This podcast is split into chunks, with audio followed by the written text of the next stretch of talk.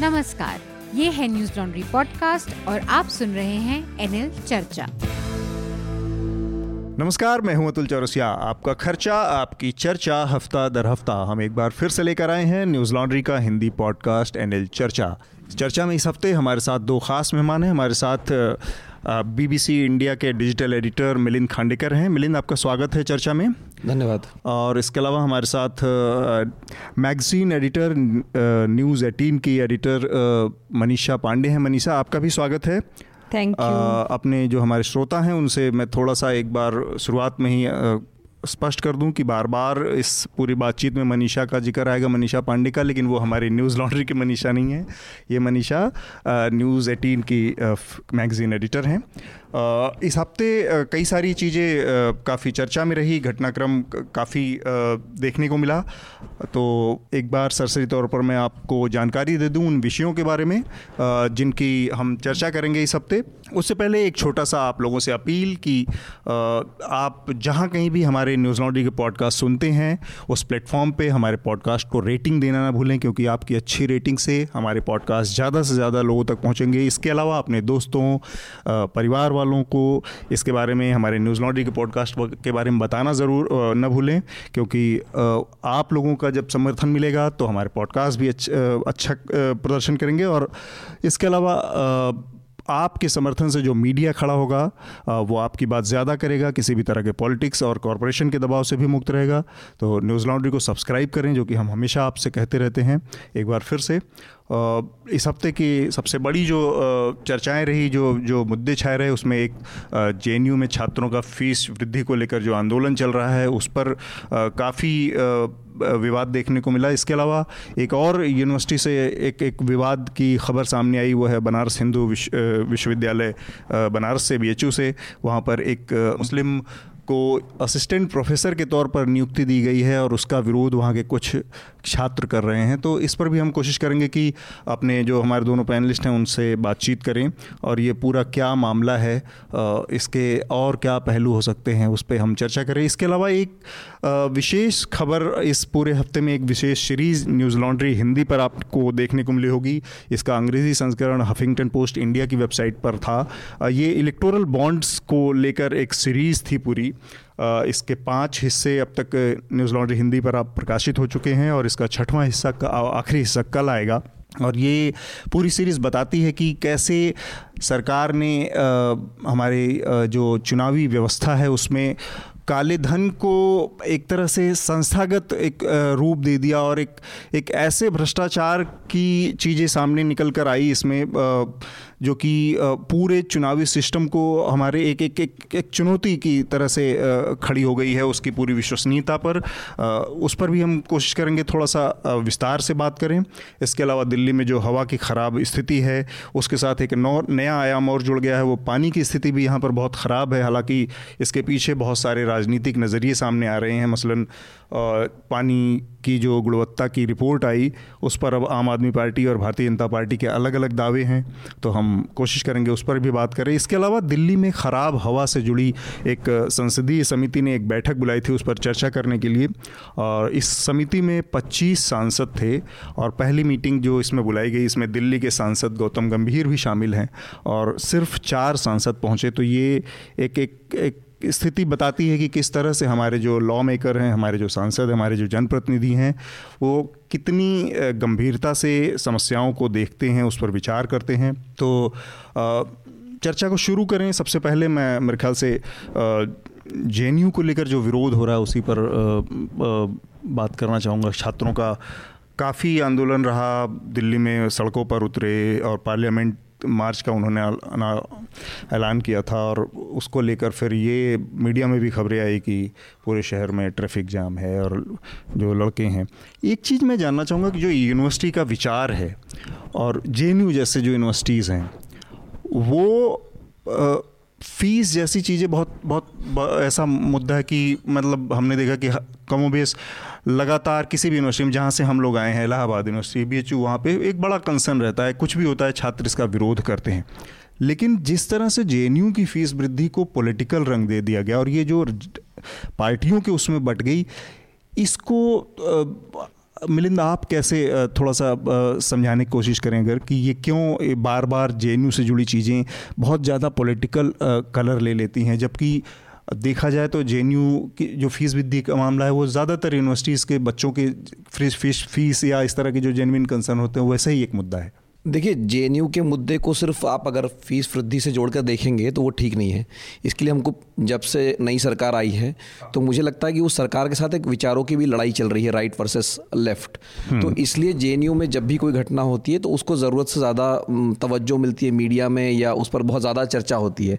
तो मुझे लगता है फीस वृद्धि एक बहाना है और इस पर एक बातचीत शुरू होती है। और चूँकि जो भी सरकार सत्ता में रहती, जो भी विचार सत्ता में रहता है वो दूसरे विचार को एक तरह से उसको लगता है वो ख़त्म कर सकता है। तो यही प्रयास हमने देखा 2016 में भी जेएनयू में नारेबाजी को लेकर हुआ था कि भाई यहाँ पर ये देश को नहीं मानते हैं, यहाँ पर देशद्रोही है। और दोबारा आप वही वाला ट्रेंड देख रहे हैं, जबकि व्हाट्सएप पर मैंने इस तरह के मैसेज देखे कि धारा 370 लगी हुई है जेएनयू में, मतलब ये देश के बाहर है एक तरह से, या देश में इसका कोई वो नहीं है। तो ये वैचारिक जो लड़ाई है इसमें हर एक जो बिंब है या हर एक जो प्रतीक है जो कि रेजिस्ट कर सकता है उस पर एक तरह से हमला किया जा रहा है।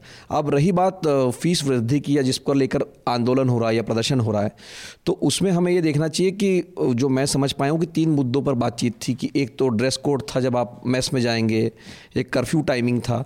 तो ये दोनों चीज़ें तो मुझे नहीं लगता है कि इतनी तो स्वच्छंदता होनी चाहिए विश्वविद्यालय में कि लोग कैसे खाएं और कैसे पिए और कैसे कपड़े पहने। नेचुरली उसको आप जो भी उसको शालीनता की भी अपनी अपनी परिभाषा होती है, लेकिन जो भी हम तो वो बात अपनी जगह ठीक है। और रही बात फीस की, तो मुझे लगता है कि फीस को लेकर जिस तरह के आर्ग्यूमेंट्स दिए जा रहे हैं दोनों तरफ से, वो दोनों तरफ से कहीं ना कहीं अतिरेक किया जा रहा है। और अतिरेक इस तरह से कि हम यहाँ कह रहे हैं कि भाई टैक्स पेयर्स का पैसा है, देखो यहाँ पर 40 साल के लोग 45 साल के लोग पढ़ रहे हैं, 10 रुपया फीस थी और वो हमने 300 रुपया, मुझे ठीक से ब्रेकअप नहीं पता लेकिन एक्स अमाउंट कर दिया। तो टैक्स पेयर्स की मनी जब आती है तो हम लोग अपनी कन्वीनियंस के हिसाब से ये आर्ग्यूमेंट देते हैं। अगर आप, मैं इससे पहले देख रहा था कि भाई जब आप सरकार ने कहा कि सरकारी कंपनियों को बेचेंगे, एयर इंडिया पे सरकार जो है अब तक 32,000 करोड़ 2010 से खर्च कर चुकी है। तो वो हम लोग को भी, मिडिल क्लास को भी शायद ये मंजूर है कि हम पेट्रोल के लिए सब्सिडी देते रहे, हम चाहे तो एयरलाइन के लिए सब्सिडाइज करते रहे, लेकिन शिक्षा के लिए हमको टैक्स पेयर्स याद आ जाता है। 40 साल वाले की शिक्षा का अधिकार नहीं है, इतना मतलब जो भी आप कह लीजिए जो। तो मुझे लगता है कि हमारा जो टैक्स पेयर, जो जेएनयू के केस में जो टैक्स पेयर्स मनी को लेकर लोग इतनी जो चिंता व्यक्त कर रहे हैं, वो चिंता आपको दूसरे विषयों पर नहीं दिखती है। तो ये जो मैंने कहा ना कि मुद्दा फीस नहीं है या टैक्स पेयर्स मनी नहीं है, ये एक विचारों की लड़ाई है और ये हमें आने वाले दिनों में देखने मिलेगी। अच्छा इशारा किया कि जो कॉर्पोरेट ले ऑफ है वो इस देश में इतना ज़्यादा है कि उससे कंपैरिजन करें, पर लोगों की शायद इतनी आम आदमी को जिसको ये बातें बताई जाती हैं उसको शायद ये बात ज़्यादा आसानी से समझ में आ जाती है कि देखिए कैसे 40 साल का आदमी हमारे आपके पैसे पर 600 रुपये दे के रह रहा है। ये आसानी समझ में आ जाने वाली चीज़ें, इसलिए पॉलिटिकल क्लास उस पर खेल जाता है।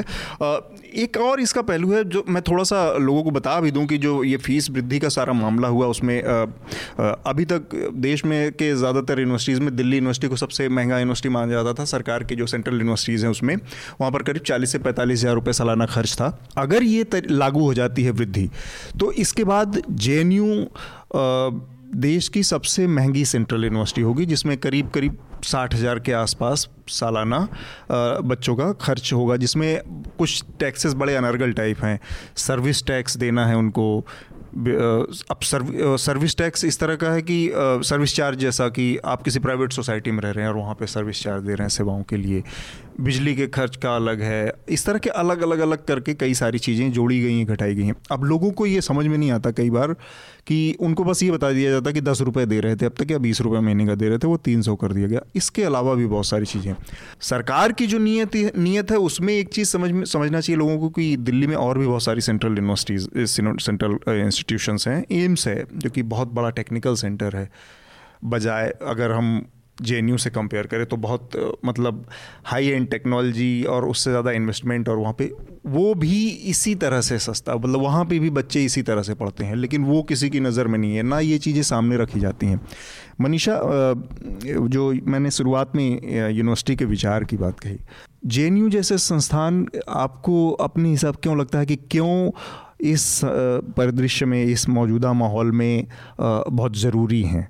जेएनयू क्यों अलग है बाकी सारी जगहों से, वो जो लोग जेएनयू में नहीं भी पढ़े हैं, आप हम मिलिंद जी या आप सोच के देखिए कि जिस जगह से हम आए थे, जिस कॉलेज में जिस यूनिवर्सिटी में हम पढ़ने गए थे, और उसके बाद हमने जेएनयू को बाहर से देखा, एज अ स्टूडेंट नहीं देखा, हमने वहाँ पे क्लासेस नहीं अटेंड की, हम वहाँ पढ़े नहीं, लेकिन हमने एक अलग तरह का माहौल, एक अलग तरह की पूरी कल्चर और कॉलेज लाइफ जो होती है। मतलब एक छोटा सा उदाहरण देना चाहूँगी, कुछ साल पहले की घटना है।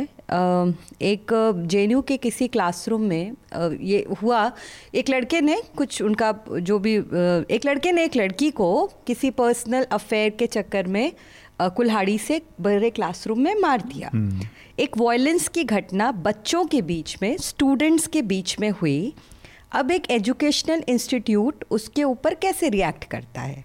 लाइक जिस यूनिवर्सिटी से मैं पढ़ी हूँ, इलाहाबाद यूनिवर्सिटी में, मुझे याद है वहाँ पे छेड़खानी और बहुत सारा ऐसा व्यवहार जो कि एक बेहतर सभ्य एक स्वस्थ समाज में नहीं होता होगा, जहाँ पे लड़के लड़कियाँ सब पढ़ने जा रहे हैं, स्टूडेंट हैं, दोस्त हैं, घूम रहे फिर रहे हैं, बातें कर रहे हैं, बहुत सारी एक साथ ग्रो कर रहे हैं। वहाँ पे छेड़खानी आम बात, हाँ, वो रोज़ की बात थी और वो हमेशा होता था। और आपको खुद कैसे बच के रहना है, आपको कैसे सुरक्षित रहना है, ये मेरी जिम्मेदारी थी या मेरे माँ बाप की जिम्मेदारी थी। यूनिवर्सिटी में कोई ऐसी जगह नहीं थी जहाँ पे आप जाके किसी से भी बात कर सके, किसी टीचर से बात कर सके, कोई काउंसलर हो, कोई कमेटी हो, कोई ये सब चीज़ें, किसी की चिंता का सवाल ही नहीं था, इसके बारे में कभी कोई बात नहीं होती थी। और मैं इस उसी कल्चरल ग्रूमिंग के साथ आई थी कि ये सब चीज़ों के ऊपर बात नहीं होती है और ये यूनिवर्सिटी का सिरदर्द नहीं है। उसके बाद मैंने एक नई जगह को जाना जिसका नाम जवाहरलाल नेहरू यूनिवर्सिटी था, जो मेरी ज़िंदगी में नई चीज़ थी। मेरी एक फ्रेंड वहाँ पे पढ़ रही थी उस समय, और उसके बाद मैं उसको जब भी फ़ोन करूँ रोज़, वो बोले कि वो किसी न किसी मीटिंग में है, कोई काउंसलिंग सेशन चल रहा है, कोई, एंड दैट वाज समथिंग। एक दिन, 2 दिन, 3 दिन, 4 दिन, 10 दिन नहीं, महीनों लगातार जेंडर सेंसिटाइजेशन की क्लासेस चलती रहीं।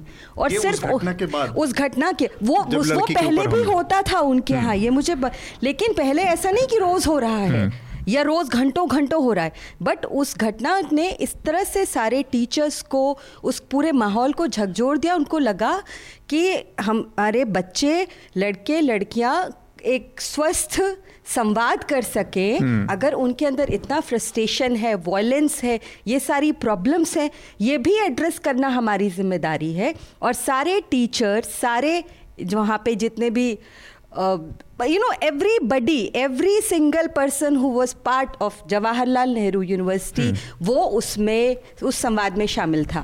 तो ये बताता है कि मतलब ओवरऑल पूरा का पूरा जो एडमिनिस्ट्रेशन से लेके और एकेडमिक्स अकादमिया है, वो सारे है। के लोग कितना कंसर्न है या उसमें इन्वॉल्व कितना है। इसका एक और पहलू था मिलिंद, कि हमने देखा छात्रों के ऊपर बहुत बल प्रयोग हुआ। जैसे एक बहुत छोटी सी बात है, क्योंकि हम जिस इलाहाबाद यूनिवर्सिटी से मनीषा है, वहीं से हम भी हैं, और हमारे लिए किसी प्रोटेस्ट का मतलब, स्टूडेंट प्रोटेस्ट का मतलब ये होता था कि 100 छात्र जिस प्रोटेस्ट में शामिल होते थे, उसमें ऑन एन एवरेज 8-10 मोटरसाइकिलें फूक जाती थी, 2-4 चक्का टूट फूट जाते थे। ये एक कॉमन कल्चर था। जेएनयू के मामले में इस लिहाज से भी हो कि अगर 10,000 भी लड़के, 8,000 भी लड़के, 5,000 भी लड़के या 1,000 भी लड़के इकट्ठा होने के बाद आपको वो उस तरह का वायलेंस नहीं दिखेगा जो इस तरह के बाकी जगहों पर दिखा था। लेकिन उनकी वैसी एंटी नेशनल बीएचयू और इलाहाबाद की कभी नहीं की गई जिस तरह से की गई। तो एक तो जो आप कह रहे हैं कि उसका आइडियोलॉजिकल वजह है कि लेफ़्ट और राइट के बीच में जो दीवार इस समय एक तलवारें खिंची हुई हैं। पुलिस का जो रवैया रहा उस पर मैं जानना चाह रहा हूँ कि इतनी बुरी तरह से, इतने मतलब डिसिप्लिन लड़कों के ऊपर जो किया गया, उसको किस तरह से एक्सप्लेन किया जा सकता है? क्योंकि बहुत सारी फ़ोटो आई हैं, बहुत सारे विजुअल आई हैं, और ये वो पुलिस है। मुझे नहीं लगता कि मतलब मैं अगर इस मामले में थोड़ा सा पार्शल साउंड करूँगा कि 3 हफ्ते पहले इस पुलिस के साथ जो हुआ सबकी सिंपैथी थी कि कैसे बेचारों की तरह से वो वहाँ पे अपने पुलिस हेडक्वार्टर पे खड़े थे और उनका अपना चीफ ना उनसे बात करने आया था उससे पहले, ना उनको कोई सांत्वना देने आया था। वो पुलिस अचानक से बच्चों के सामने इतना ब्रूटल थी, ऐसे डिसिप्लिन छात्रों के सामने। देखिए, ये आपने सही कहा, पुलिस का अपना तर्क हो सकता है कि चूँकि संसद का सत्र चल रहा था और प्रोहिबिशन लागू था तो इसलिए एक सर्टन सीमा के बाहर वो जाने का प्रयास कर रहे थे, इसलिए उन्होंने बल प्रयोग किया। लेकिन आपने जो बात का जिक्र किया कि वकीलों और पुलिस के बीच जो झड़प हुई, तो अतुल ये बात हमें हमेशा ध्यान रखनी चाहिए कि पुलिस जो फोर्स है वो भी एक तरह से पॉलिटिकल फोर्स है, तो उसको बल प्रयोग कब करना है और कब नहीं करना है ये भी एक तरह से एक राजनीतिक फैसला होता है, ऊपर से आदेश आता है कि भाई अब इनको बंद करो, इनको ये करो। और मैंने जो कहा ना कि अगर आप इसको एक लॉ एंड ऑर्डर सिचुएशन की तरह ना देखिए, इसको एक आइडियोलॉजिकल लड़ाई के तौर पे देखिए कि अगर ये पार्लियामेंट तक पहुंच गए मान लीजिए तो क्या होगा, या मतलब तो ये जो लड़ाई है इसमें अगर बल प्रयोग करना भी होगा, चाहे वो सही हो गलत हो, तब भी वो दमन करने की कोशिश हुई है। और हमने देखा, मतलब मैंने जैसे आपसे कहा ना कि जो फीस वृद्धि सही है या गलत है ये अलग मसला हो सकता है कि भाई 19 साल के बाद बढ़ाई गई वो सही है या गलत है, लेकिन उनको प्रदर्शन करने का एक लोकतांत्रिक अधिकार है और ये जो बल प्रयोग है ये गलत है, इसमें कोई। और आप बिल्कुल ठीक कह रहे हैं कि यही पुलिस वाले बेचारे बनकर खड़े हो रहे थे जिनको साकेत कोर्ट के बाहर किसी को कोई मार रहा है, कहीं कोई और मार रहा है, तो जो तस्वीरें जो थी तब लोगों ने ये कहा भी था कि पुलिस को सिंपैथी की ज़रूरत नहीं है। लेकिन हमें ये भी समझना चाहिए कि पुलिस ये फैसला नहीं करती कि उसको ये काम करना है या नहीं करना है, ये राजनीतिक है फैसला। और आप जानते हैं कि इस समय देश के गृहमंत्री के तहत ही ये दिल्ली पुलिस आती है, गृहमंत्री हैं जो उसका निर्णय लेते हैं। मनीषा, मैं इसमें एक और जो छोटा सा इसका हिस्सा है उस पर एक फॉल्ट लाइन इसमें नज़र आती है इस जेएनयू वाले पूरे मुद्दे में, कि हम देखते हैं कि जैसे ही ये आंदोलन शुरू होता है तो ट्विटर और तमाम सोशल मीडिया पे एक हैशटैग चलने लगता है कि हरामखोर जेएनयू बंद करो या शट डाउन जेएनयू ये चलता है। दूसरी तरफ एक दूसरी चीज़, वही लोग ट्रेंड कराते हैं जो आईटी सेल जो पार्टी का है या बीजेपी का है ये वो। और दूसरी तरफ हम देखते हैं कि मजबूरी ऐसी है कि एबीवीपी के लोग उस आंदोलन को समर्थन देते हैं। तो ये जो एक कंट्राडिक्शन है दोनों का, ये केवल इसलिए क्योंकि उनको कैंपस के अंदर अपनी प्रासंगिकता बनाए रखनी है। हाँ, मतलब एबीवीपी ज़रूरी नहीं, क्योंकि आप सही कह रहे हैं कि एबीवीपी को भी अपने वो भले ही आरएसएस का एक एक्सटेंशन हो या ना हो, जैसा वो कई बार कहते हैं कि नहीं है हम लोग, लेकिन सांस्कृतिक या उनकी राजनीतिक बुनियाद एक ही है। तो ये बात तो सही है कि एबीवीपी को भी तो अपना मुंह दिखाना है, उसको चुनाव लड़ना है या उसको छात्रों के बीच जाना है, तो इसलिए उसकी ये मजबूरी हो सकती है। लेकिन आपने जो हैशटैग की बात की या ट्रेंड्स की बात की, अब मैं नहीं जानता हूँ, कोई मेरे पास कोई प्रमाण नहीं कि किसने करवाया, लेकिन मैं इतना कह सकता हूँ कि बार बार हर जो पिछले हमने 4-5 वर्षों में देखा है कि कोई ना कोई विलन खोजने की कोशिश होती है। तो वो विलन, इस हफ्ते का विलन जो है मान लीजिए वो जेएनयू है, तो वो फ्लेवर ऑफ द सीजन या जो भी आप विलन ऑफ द सीजन आप कह सकते हैं। हाँ। तो वो कभी कश्मीर पर जब बात होगी तब कश्मीर को आप बना देंगे या कभी आप जेएनयू को बना देंगे। तो जो एक तरह से जो विचारों की लड़ाई लड़ी जा रही है उसमें एक दुश्मन होगा और वो दुश्मन इस हफ्ते का मान लीजिए जेएनयू था, इसलिए उसको जो भी आप गालियां देना चाहें वो दे दीजिए और लोगों को मोबाइलाइज कीजिए। जेएनयू बहुत प्लान टारगेट है। हाँ। है ना, वो शुरू से आपको दिख रहा है। मैंने पहले भी कहा कि जेएनयू का जो फीस स्ट्रक्चर है उस फीस स्ट्रक्चर में उस लेवल का एजुकेशनल इंस्टीट्यूट और कौन सा है दूसरा देश में, आप बताइए। अगर आपको बहुत अच्छे लेवल की एजुकेशन मिल सकती है, अगर आपके पिताजी 10 लाख रुपया साल का खर्चा कर सकते हो, 20 लाख खर्चा कर सकते हो, तब तो आप जाइए, बड़ी बड़ी जगहें हैं। लेकिन आप अगर आपके की फैमिली इनकम 5,000 रुपये महीना है, उसके बावजूद आप इस लेवल की शिक्षा पा सकते हैं, वो जेएनयू में मुमकिन। हम ये सवाल क्यों नहीं करते कि पूरी की सारी यूनिवर्सिटीज़ फ्री क्यों नहीं है, जेएनयू पूरी तरह फ्री क्यों नहीं है। देश के हर बच्चे के लिए, हर स्टूडेंट के लिए एजुकेशन कम्प्लीटली ज़ीरो फीस पे फ्री क्यों नहीं है, एजुकेशन पूरी तरह से सरकारी फंडेड क्यों नहीं है, जैसे कि बहुत सारे दुनिया के देशों में है। ये तो बहुत बुनियादी अधिकार है ना, शिक्षा का, स्वास्थ्य का, कॉन्स्टिट्यूशन भी कहता है।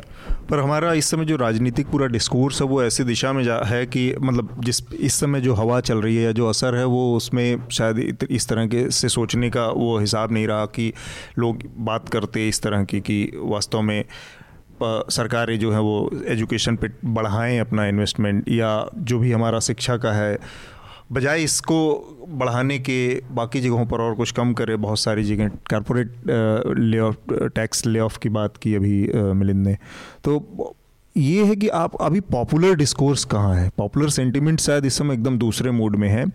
और इसका मतलब मेरा मानना ये है कि इसका सीधा सीधा लेना देना एक इकोनॉमिकल स्ट्रक्चर से होता है आपके। तो जो मतलब ओवरटली डोमिनेटेड जो मिडिल क्लास डोमिनेटेड सोसाइटीज़ अब हो जाती हैं कि सबके पास थोड़ा मतलब सस्टेनेबिलिटी के लेवल पे चीज़ें हों, जेब भरी हो, फ्लैट हो अपना, गाड़ी अपनी हो, गाड़ी में तेल भरा हो, तो उसमें इस तरह की चीज़ें मतलब अपोजिट विचार जो कि उस मतलब जिसको लेफ्टिस्ट व्यू कह सकते हैं कि सबको बराबरी का या सबको उस तरह का, उस विचार से अपोजिट एक व्यू आता है। ये मिडिल क्लास सोसाइटी के जहाँ पे भी बहुत पावरफुल हुई है उसका एक सच है। मिलिंद, आप कुछ कहना चाह रहे थे? नहीं, मैं ये कह रहा था कि देखिए जो मनीषा ने बात कही कि शिक्षा सबके लिए मुफ्त क्यों ना हो, तो मुझे लगता है ये इसके लिए सिर्फ इस सरकार को दोष दे के नहीं चलेगा, ये हमारी पुरानी समस्या रही है। और इसमें इस मामले में मैं सिर्फ एक ही बात ये कहना चाहता हूँ कि देखिए जेएनयू में आपने फीस माफ़ कर दी या 10 रुपया है या 20 रुपया है, लेकिन इस देश की समस्या ये है और वो बुनियादी समस्या ये थी कि हमने कभी प्राइमरी एजुकेशन पर ध्यान नहीं दिया, हमने कभी सेकेंडरी एजुकेशन पे ध्यान नहीं दिया। हमने सिर्फ जो है, हम इस पर बहुत गर्व करते हैं कि हमारे पास आईआईटी है और आईएम है और जेएनयू है, लेकिन बात यह है कि जो बच्चा पढ़ रहा है तो शिक्षा का अधिकार जो है वो तब होता है जब आपका पूरी दुनिया में शिक्षा जो है सरकारी क्षेत्र में है, मोस्टली जो भी यूरोप में या अमेरिका में जहाँ पर शिक्षा मुफ्त और अच्छी है। हमारे यहाँ अब ये हो गया कि आपने शिक्षा से सरकार दूर हो गई है। इधर सरकार ने स्वास्थ्य को लेकर कोशिश की है कि सबको आयुष्मान भारत के जरिए बीमा दिया जाए, लेकिन ये दो ऐसी चीज़ें कि अगर आपके पास पैसा नहीं तो आप ना पढ़ सकते हैं इस देश में, ना और बीमार है तो आपका इलाज नहीं हो सकता है। तो प्रायोरिटी हमको तय करनी पड़ेगी। अब इसमें जो लेफ्ट और राइट और मैं इकोनॉमिक विचारों की बात करूं तो समस्या ये होती है कि हम हर चीज़ के लिए हाई करते हैं। इसीलिए मैंने जब ये बात हुई कि भाई भारत पेट्रोलियम को बेचने का फैसला किया, तो मैं यही कहता हूँ कि हमको ये चॉइस करना पड़ेगा। सरकार के पास भी सीमित संसाधन है कि क्या सरकार 32,000 करोड़ रुपये 10 साल से दे रही है एयर इंडिया को, तो हम सरकार आपकी एयरलाइन चलाए क्योंकि पैसे तो वही है जितने उसके पास टैक्स आएगा वही चलाए गए, या वो शिक्षा पे खर्च करे, या वो पेट्रोल बेचे, या वो जो शिक्षा दे। तो मेरी नज़र में अभी भी समय है कि हम ये सोचे कि हमारी जो बुनियादी चीज़ें हैं, सिर्फ एक कानून बनाने से शिक्षा का अधिकार नहीं बन जाता। आपने देखा कि दिल्ली में किस तरह से परिवर्तन किया, तो शिक्षा और स्वास्थ्य ये दो चीज़ें हैं जो बुनियादी जिम्मेदारी सरकार पे, उस पर ध्यान दे और बाकी चीज़ें सरकार बाकी लोगों पर छोड़ दे। पर एक और छोटी सी चीज़ इसमें मैं ध्यान दिलाना चाह रहा हूँ मिलिंद, कि जब हम ये कहते हैं कि सरकार लगातार सब्सिडी दे के ज़बरदस्ती ज़िंदा रखे वेंटिलेटर पर पड़ी हुई चीज़ों को, तब हम एक चीज़ पर और ध्यान नहीं देना चाहिए कि बीएसएनएल हुआ या एमटीएनएल जैसी संस्थाएं हुई, उनकी कीमत पर ही एयरटेल जैसी, जियो जैसी और या वोडाफोन जैसी कंपनियों को एक फ्लरिश करने का मौका मिला। और उसके प्रति जो अपना था, जिसको मजबूत बनाया जा सकता था, बस असल में उसके खिलाफ साजिशन षड्यंत्र करके उनको बर्बादी के मुहाने तक पहुंचाने में भी इन्हीं सरकारों का हाथ है। देखिए इसमें मैं सहमत इसलिए नहीं हूँ क्योंकि मुझे अभी भी याद है, ये मैं आपको 1992-93 की बात बता रहा हूँ कि इस देश में टेलीफोन, में बम्बई में रहता था उन दिनों में, जी तो टेलीफोन लेने के लिए आपको वेटिंग लिस्ट लेनी पड़ती थी। हाँ। ठीक है, आपको एक अर्जी देनी पड़ती थी और मैंने कभी गया नहीं, लेकिन अगर आप किसी मंत्री से सिफारिश लगवा देंगे तो आपको मिल जाएगा, जल्दी से मिल जाएगा। ठीक है, तो ये दिन थे एमटीएनएल के, जब आपको लोग क्यों कतार में खड़े रहते थे और फ़ोन नहीं होता था। ठीक है, या बीएसएनएल में, तो मुझे नहीं लगता कि उसकी कीमत पर बाकी लोगों ने ग्रो किया, क्योंकि मार्केट जब खुला है तो सबके लिए बराबरी पर खुला है, चाहे वो एयरटेल हो। मैं ये नहीं कह रहा हूँ उनका जो मिसमैनेजमेंट है वो अलग है, नहीं, लेकिन एक चीज़ जैसे जिस तरह से जब कंपटीशन आया और 2008, 9, 10, 11 तक इस देश में इतने सारे प्लेयर थे, आज 2-3 लोगों की मोनोपोली हो गई। ये बीएसएनएल और एमटीएनएल दुनिया 4G की तरफ बढ़ गई और ये लोग 2G और 3G पे अटके रहे, तो ये सब चीज़ों से कहीं ना कहीं खामी भरी।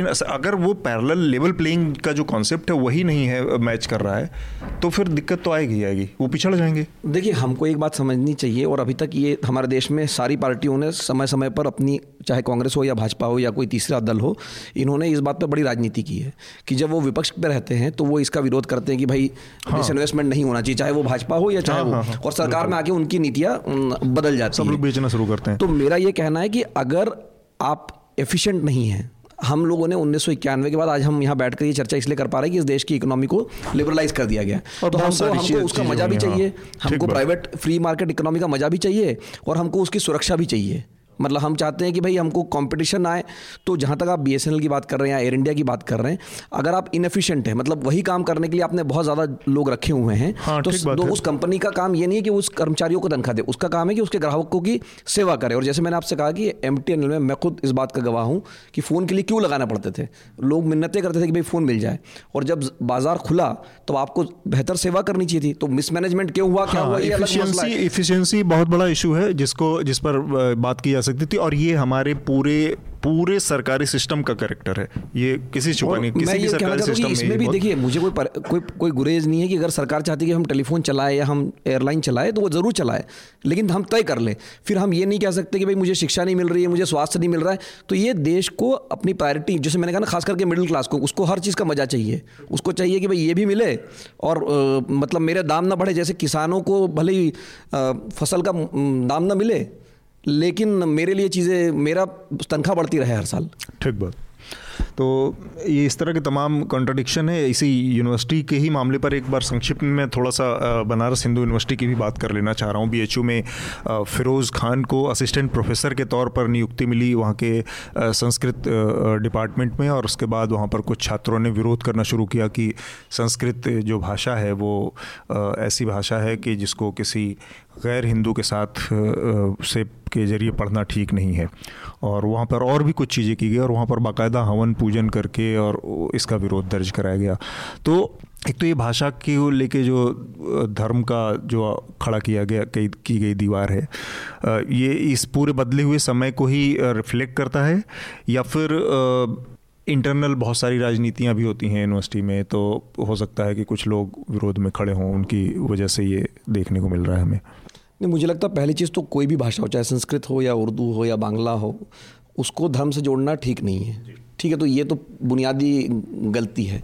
और जो शुरुआत में हमने JNU के संदर्भ में बात कही थी कि हर चीज़ में आप कोई प्रतीक ढूंढ रहे हो, कोई बिंब ढूंढ रहे हो, तो हो सकता है कि फिरोज़ खान हीरो होते, क्योंकि एक मुस्लिम होकर वो संस्कृत पढ़ा रहे हैं, या वही कारण उनके विरोध का बन जाए। तो ये हर चीज़ इस समय आप जो भी बाइनरी में देखी, हाँ, उसी में देखी जा रही है, उसमें कोई ये नहीं देख रहा है। और जहाँ तक मेरी जानकारी है कि ये उन छात्रों का कहना है कि ये धर्म विज्ञान की पढ़ाई है, संस्कृत की पढ़ाई नहीं है। मतलब वहाँ कर्मकांड पढ़ाया जाता है, कर्मकांड पढ़ाया जाएगा, और तो वो उसमें ये इसके लिए काबिल नहीं है। तो मैं ये कह रहा हूँ कि जब उनको सिलेक्ट कर लिया गया, जब आपने विज्ञापन निकाला था, तब आपने किसी ने कहा नहीं था कि फला आदमी फला जाति का होना चाहिए तभी हम उसको चुनेंगे। तो जब आपने विज्ञापन भारत के हर नागरिक के लिए खुला है और अगर वो क्वालिफाई कर रहे हैं तो वो उनको नौकरी मिलनी चाहिए, और मुझे उम्मीद है कि वो पढ़ा पाएंगे, कर पाएंगे। मनीषा, आपकी राय जानना चाह रहा हूँ मैं इस मामले पर। मतलब जो कुछ हो रहा है वो बहुत हास्यास्पद है। कोई एक बहुत बेसिक समझदारी, बेसिक रैशनैलिटी और लॉजिक वाला व्यक्ति भी अगर इस पूरे घटनाक्रम को देखे और सुने कि एक व्यक्ति जिसके पास डिग्री है, जिसका बाकायदे सारे रूल्स रेगुलेशंस के हिसाब से अपॉइंटमेंट हुआ है, संस्कृत डिपार्टमेंट है, सांस्कृतिक भाषा है, उसमें उनकी PhD है, वो वहाँ पे पढ़ाने के लिए अपॉइंट हुए हैं। अब वो नहीं पढ़ा सकते, इसका आधार क्या है कि उनका नाम, उनका एक खास धर्म से आना, इसलिए वो उसको नहीं पढ़ा सकते हैं। बाकी सारी चीज़ों को दरकिनार कर दीजिए। कितने सारे इंडियन होंगे जो किसी फ्रेंच यूनिवर्सिटी में फ्रेंच पढ़ा रहे, इटालियन यूनिवर्सिटी में इटालियन पढ़ा रहे, ब्रिटेन अमेरिका में अंग्रेजी पढ़ा रहे। छोटा सा हस्तक्षेप करना चाह रहा हूँ मैं। ये एक मैंने देखा कि हिंदुस्तानियों के अंदर, मतलब मैं इसमें खुद को भी जोड़ के देख रहा हूँ कि एक बहुत भयानक इन्फीरियॉरिटी या वो जो हीनता ग्रंथि है वो इस तरह के मौक़ों पर काम करती है, दिख सामने आती है। जैसे यही जो लोग विरोध कर रहे हैं, यही लोग कुछ चीज़ों को सीना तान के कहेंगे कि फलाना देखो गोरी है और वहाँ से आई है लेकिन हिंदी पढ़ाती है, हाँ, कितनी बढ़िया हिंदी पढ़ाती है। वही लोगों को इससे दिक्कत होती है। अब एक और चीज़ है दिक्कत, मिलिंद, जो क्योंकि जो कहा गया कि इसमें धर्म विज्ञान पढ़ाया जाएगा, कर्मकांड की शिक्षा होगी, तो ये बात जो जब शुरू होती है तो इसके और अपने ख़तरे हैं निहित, क्योंकि फिर ये बात आज मुसलमान पे टिकी है, कल किसी अछूत पे जाकर टिकेगी, क्योंकि उनको भी तो धर्म विज्ञान कर्मकांड कराने की पढ़ाने की छूट नहीं है, ये तो साफ है जातियों के मामले में। Exactly. तो ये इस लिहाज से ये जो गलत परंपरा है इसको कहाँ तक मतलब इसके लिए जिम्मेदार कितने लोग हैं, किनको जाके अप्रोच करना चाहिए, कौन लोग इसको ख़त्म कर सकते हैं, क्योंकि यहाँ से जो गलत चीज़ शुरू होगी फिर वो वहाँ तक जा सकती है। नहीं, अब ये तो चूंकि अभी भी जिसको हम डेवलपिंग स्टोरी कहते हैं, इसका भी पटाक्षेप हुआ नहीं है इस कहानी का, तो ये देखना होगा कि इसमें सरकार क्या स्टैंड लेती है।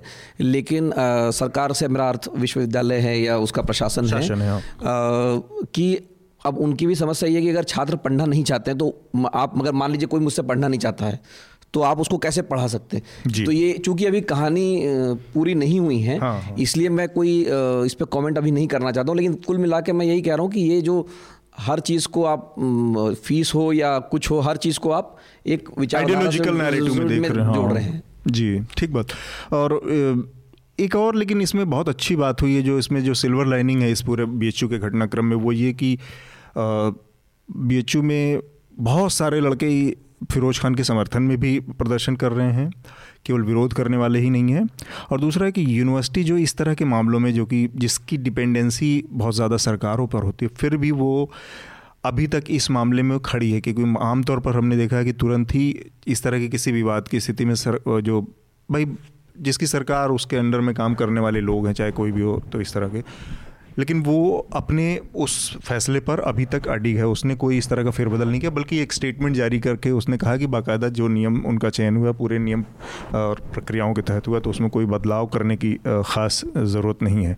तो ये एक सिल्वर लाइनिंग है। हाँ मनीषा, आप कुछ कह रही हैं? मैं इस यहाँ पर एक चीज़ और थोड़ा गौर करने की, देखने की ज़रूरत है, और ये काफ़ी गंभीर है कि सोशल मीडिया पर इस पूरे घटनाक्रम को लेकर जिस तरह से लोगों का रिएक्शन है, उसमें वो यू नो एक्चुअली ये सब कुछ जो हो रहा है, चाहे आप वो जेएनयू को देखें, चाहे बीएचयू को देखें, चाहे जो रोज़ रात में 9 बजे प्राइम टाइम पे न्यूज़ चैनल्स में जो बहस हो रही है, जिसमें शायद न्यूज़ लॉन्ड्री का या किसका ही सर्वे था ना कि 100 में से 90 बार पाकिस्तान एंड राम मंदिर वॉज द मुद्दा। हाँ, पॉल्यूशन एक भी दिन नहीं था, शिक्षा एक भी दिन नहीं था, जितनी ज़रूरी चीज़ें थी वो एक भी दिन नहीं था।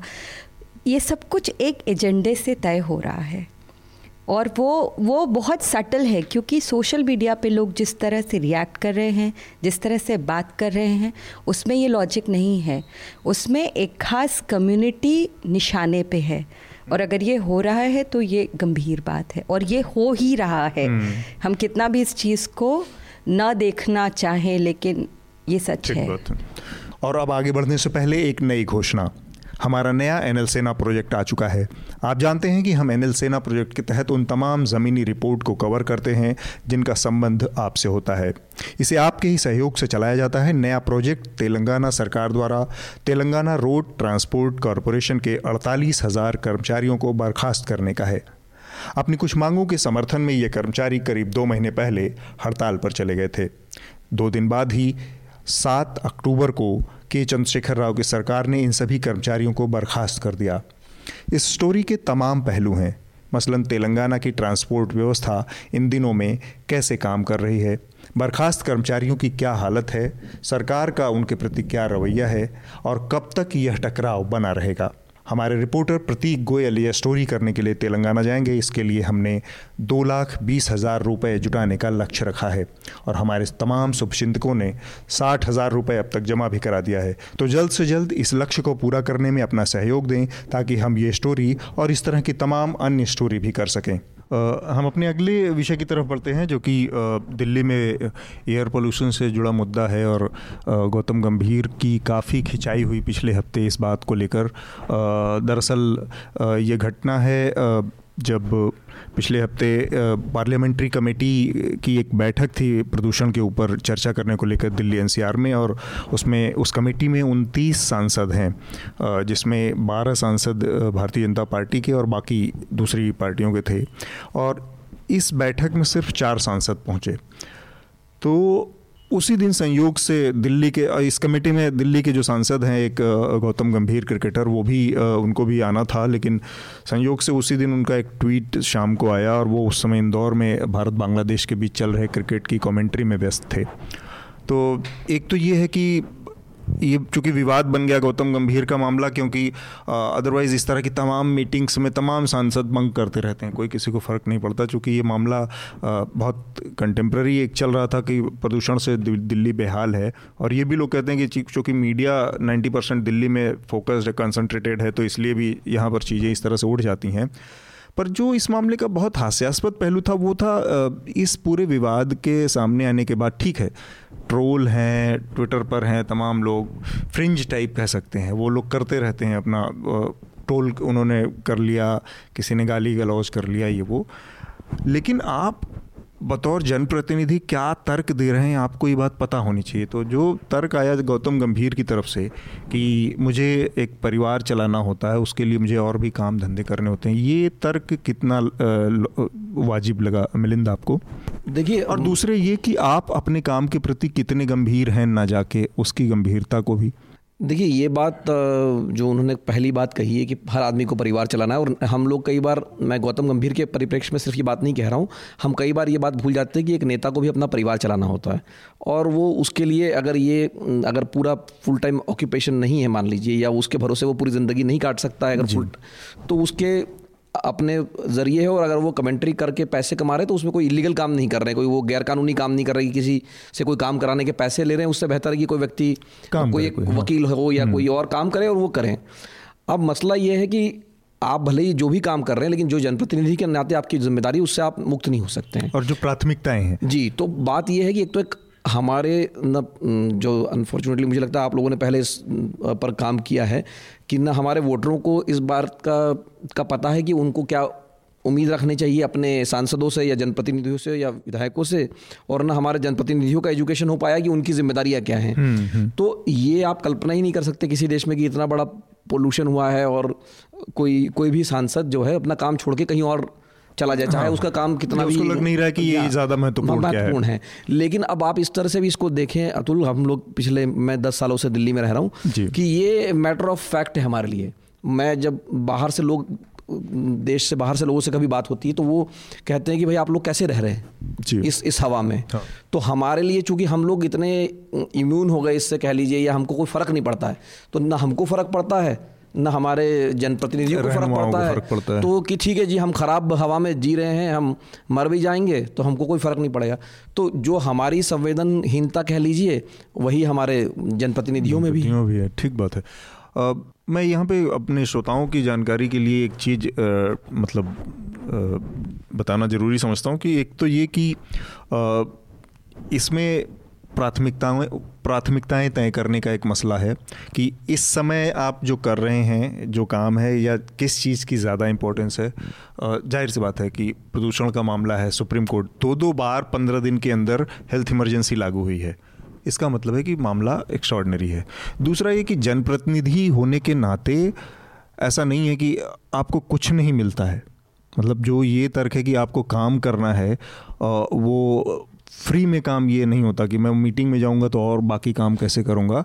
तो वो बहुत सारे पर्क्स हैं उसमें, आपके आने जाने, खाने, हेल्थ और कपड़े तक की धुलाई तक के, लॉन्ड्री के, और ये इसके अलावा वेतन तो पेंशन है मिलती है आपको एक बार जनप्रतिनिधि आप बन गए। तो ये ऐसी चीज़ें हैं कि ऐसा नहीं है कि लोगों के सामने आप जिस तरह से कह देते हैं और लोग ये समझ जाएं कि आप बाकी और कोई काम, मतलब इस काम में कुछ मिलता नहीं है। तो ये मनीषा, ये पूरा जो प्रदूषण का मसला, और प्रदूषण के मसले पर इसका एक और पहलू है कि आम आदमी पार्टी इसकी दूसरा पक्ष है जो लगातार ये ढोल पीटती रही, 25% कम कर दिया, और ऐसी स्थिति आई 2 बार कि पिछले साल से भी ज़्यादा, मतलब एक दिन तो ऐसा हो गया कि 650 AQI चला गया, 650 के आसपास चला गया। तो ये जो राजनीति है पार्टियों की, उस पर मैं एक कमेंट्री चाह रहा हूँ कि कोई सीरियस है इस चीज़ को लेकर, या खाली बाल पासिंग हो रही इधर से उधर। एक लाइन में कहूँ तो कोई सीरियस नहीं है, किसी को फ़र्क नहीं पड़ता है, कोई अकाउंटेबिलिटी नहीं है।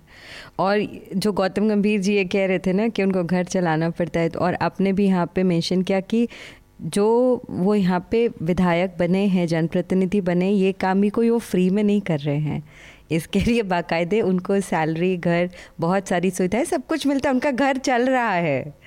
उसके अलावा वो और 148 करोड़ रुपए उन्होंने अपने अनाउंस किए, मतलब ऐसा भी नहीं कि वो कोई छोटी इस तरह का मामला है। और बाकी वो और एक्स्ट्रा काम करके एक्स्ट्रा पैसे कमा सकते हैं, बट पॉइंट जो है वो अकाउंटेबिलिटी का है, जिम्मेदारी का है, प्रियोरिटी का है कि ये हवा में सांस लेना हमारी, ये हमारी जिम्मेदारी है कि नहीं है, ये आपको लगता है प्रॉब्लम है कि नहीं है।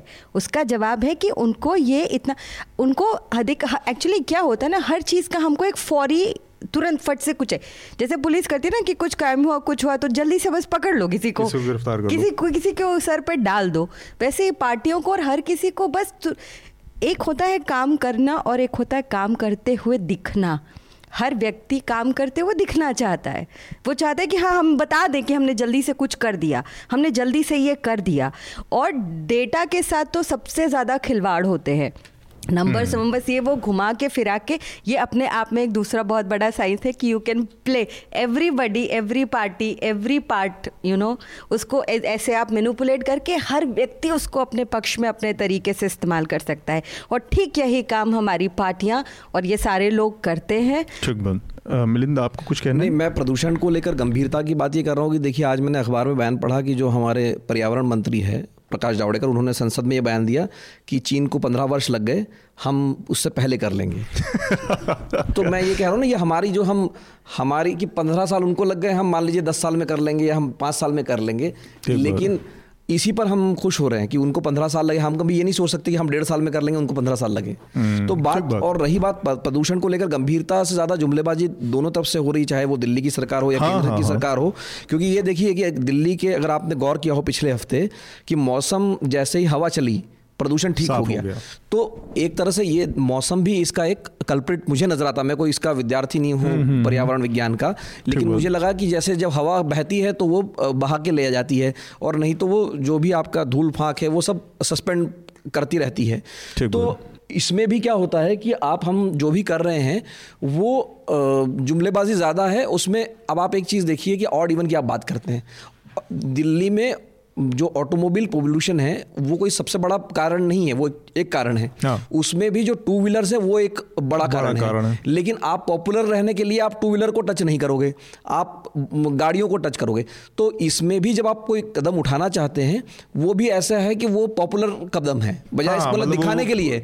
आपकी मंशा अगर ये होती कि मान लीजिए सचमुच में सारे 2 व्हीलर्स को भी आप कर देंगे, लेकिन ये केजरीवाल वो कभी नहीं करेंगे इसको, क्योंकि इससे लोगों का गुस्सा उनको झेलना पड़ेगा। ठीक बात है। और आपने ये भी देखा होगा कि एक रिपोर्ट मैंने हाल में पढ़ी, TN साहब ने एक कॉलम लिखा था कि दिल्ली ने बसें नहीं खरीदी है 2010 के बाद में।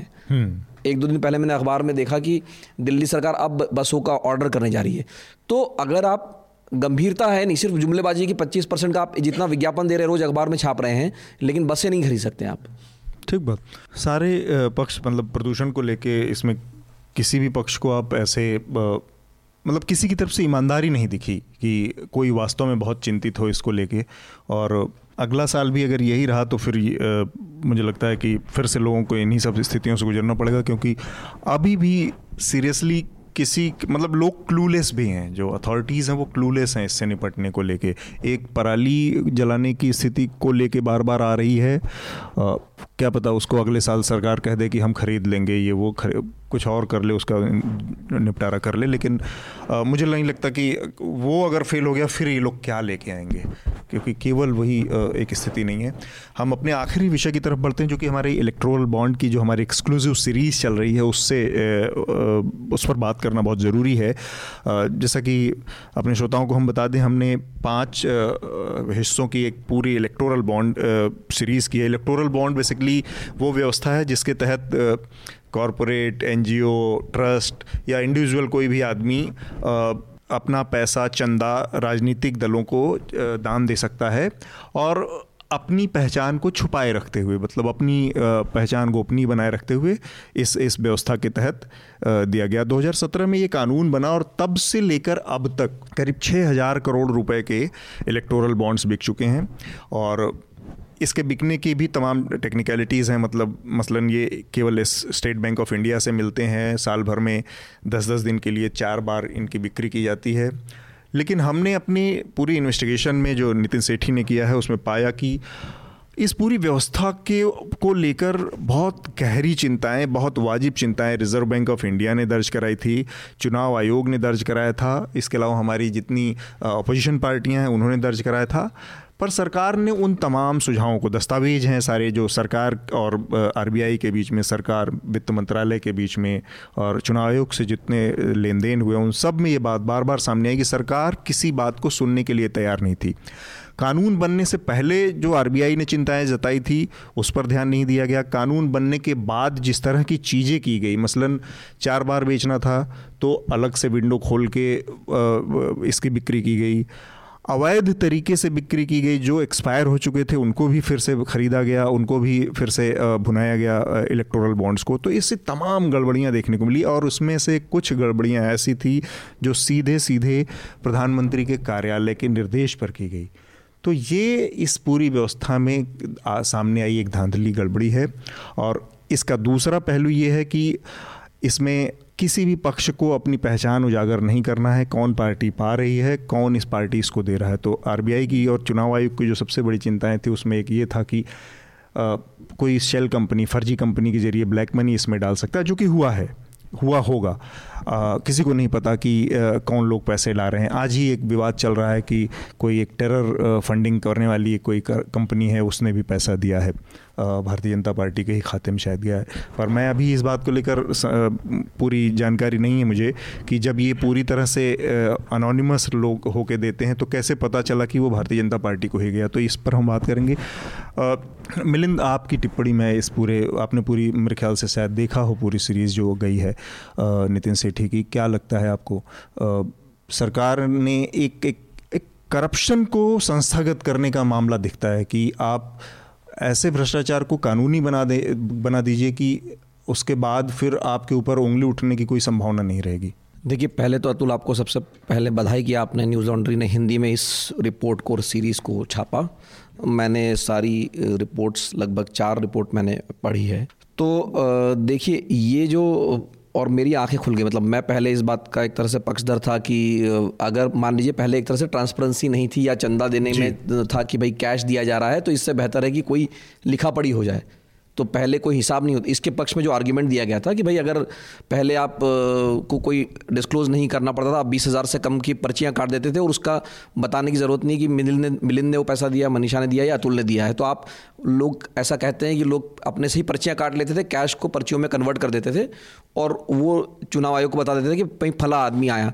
और ज़्यादातर जो पैसा आता था उस वक्त तो लोग 80% 90% कहते थे कि हम उसको डिस्क्लोज़ करने की ज़रूरत नहीं क्योंकि वो 20,000 से कम वाला है। तो मुझे ये लगा था कि एक बेहतर हम तरीके की तरफ बढ़ रहे हैं। लेकिन जो खुलासे नितिन सेठी की रिपोर्ट से हुए हैं वो बहुत चौंकाने वाले इस लिहाज से है कि जो भी स्टैट्यूटरी संस्थाएं हैं, सबसे पहले तो चुनाव आयोग, जिसने ये कहा कि भाई अगर आपका मकसद ये है कि ट्रांसपेरेंसी आए तो ट्रांसपेरेंसी नहीं आएगी क्योंकि ये पता नहीं चलेगा कि कौन व्यक्ति दे रहा है। तो ये उसकी आपत्ति थी, उसको सरकार ने दरकिनार कर दिया।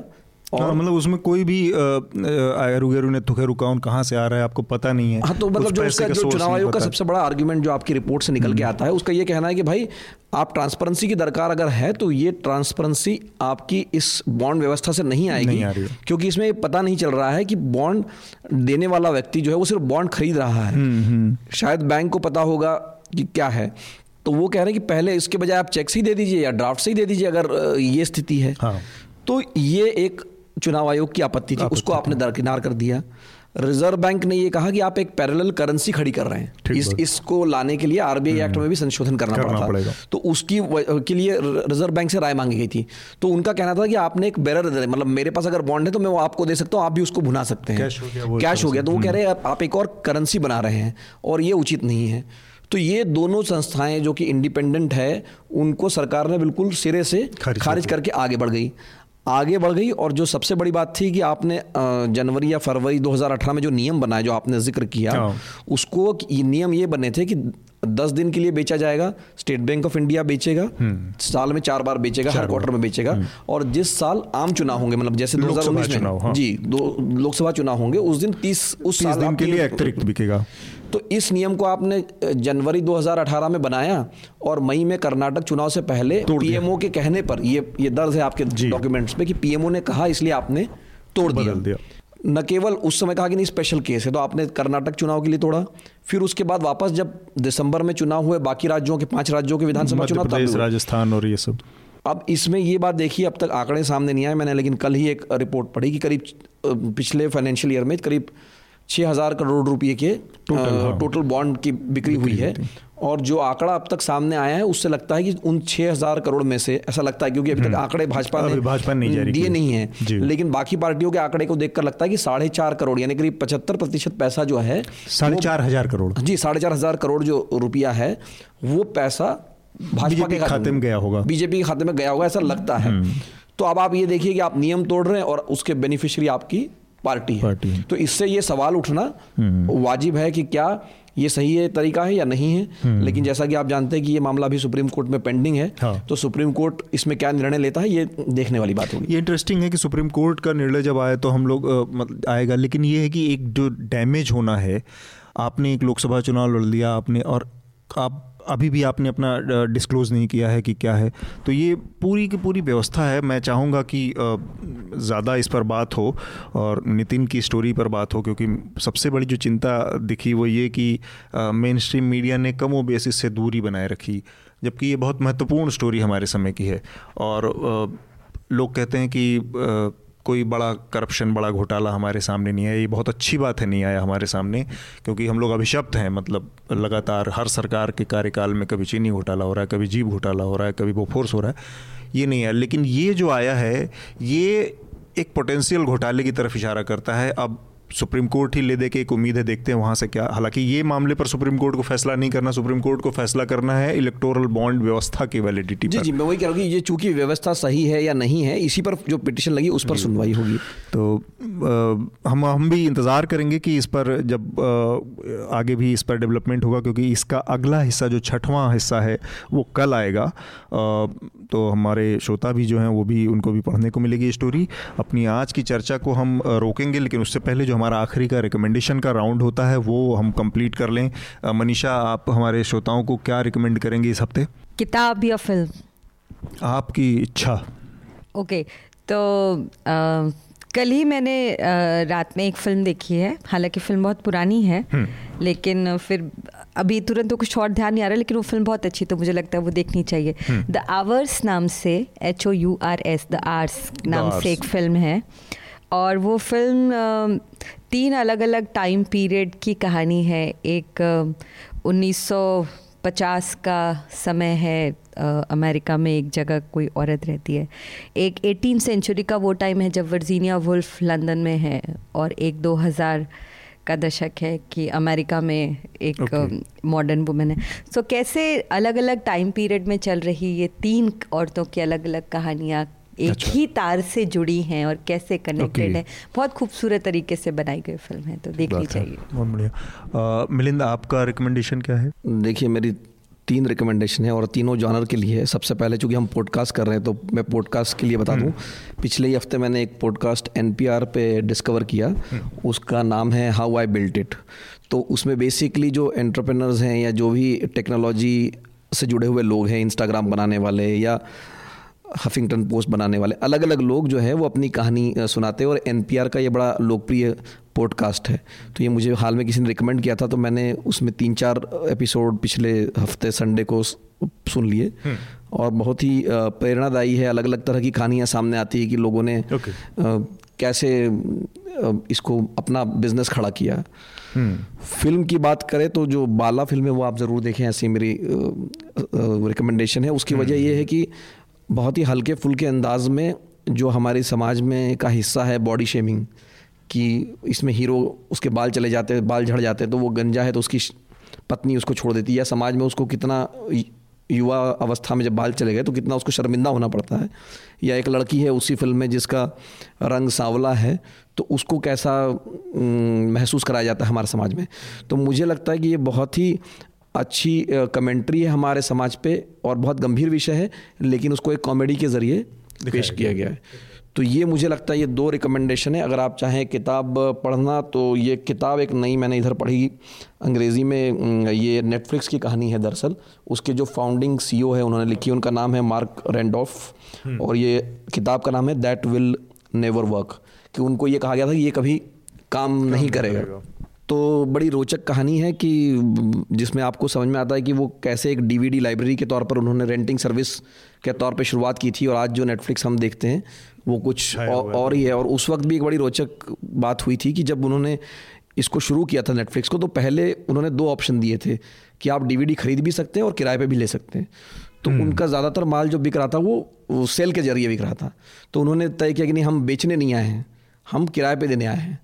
तो वो पहले डीवीडी किराए पे देना शुरू किया और आज हमको वो फिल्में ऑनलाइन किराए पे देने मिल रही हैं। ठीक है, मेरा रिकमेंडेशन इस हफ्ते, क्योंकि हम लोगों ने एक पूरी सीरीज़ की है इलेक्टोरल बॉन्ड को लेकर, तो मैं अपने श्रोताओं के लिए वही रिकमेंड करूंगा जो 6 पार्ट है। 6वां इसका हिस्सा कल आ जाएगा। ये 6 पार्ट की सीरीज़ आप लोग एक बार पढ़ें और समझें कि किस तरह से पब्लिक मनी का या एक पूरे सिस्टम में खामी है, गड़बड़ी है, किस तरह से इन जो संस्थाएं हैं इसकी तरफ इशारा करने वाली उनको भी नज़रअंदाज किया गया है। तो वो सारी बातें आपके सामने आएंगी। हम अपनी आज की चर्चा को यहीं रोकेंगे। उससे पहले आप लोगों से एक बार फिर से वो अपील कि न्यूज़ लॉन्ड्री को सब्सक्राइब करें या फिर किसी भी ऐसे मीडिया संस्थान को सब्सक्राइब करें जिन्हें आप पसंद करते हैं, क्योंकि आपके समर्थन से जो मीडिया खड़ा होगा वो आपकी बात ज़्यादा करेगा और किसी भी तरह के पॉलिटिक्स या फिर कॉरपोरेशन के दबाव से भी रहेगा। आप दोनों लोगों का चर्चा में शामिल होने के लिए बहुत बहुत शुक्रिया, बहुत बहुत धन्यवाद Atul. Thank you. News laundry के सभी पॉडकास्ट टिचर, आईट्यूज और दूसरे पॉडकास्ट प्लेटफॉर्म पे उपलब्ध हैं। खबरों को विज्ञापन के दबाव से आजाद रखें, न्यूज लॉन्ड्री को सब्सक्राइब करें।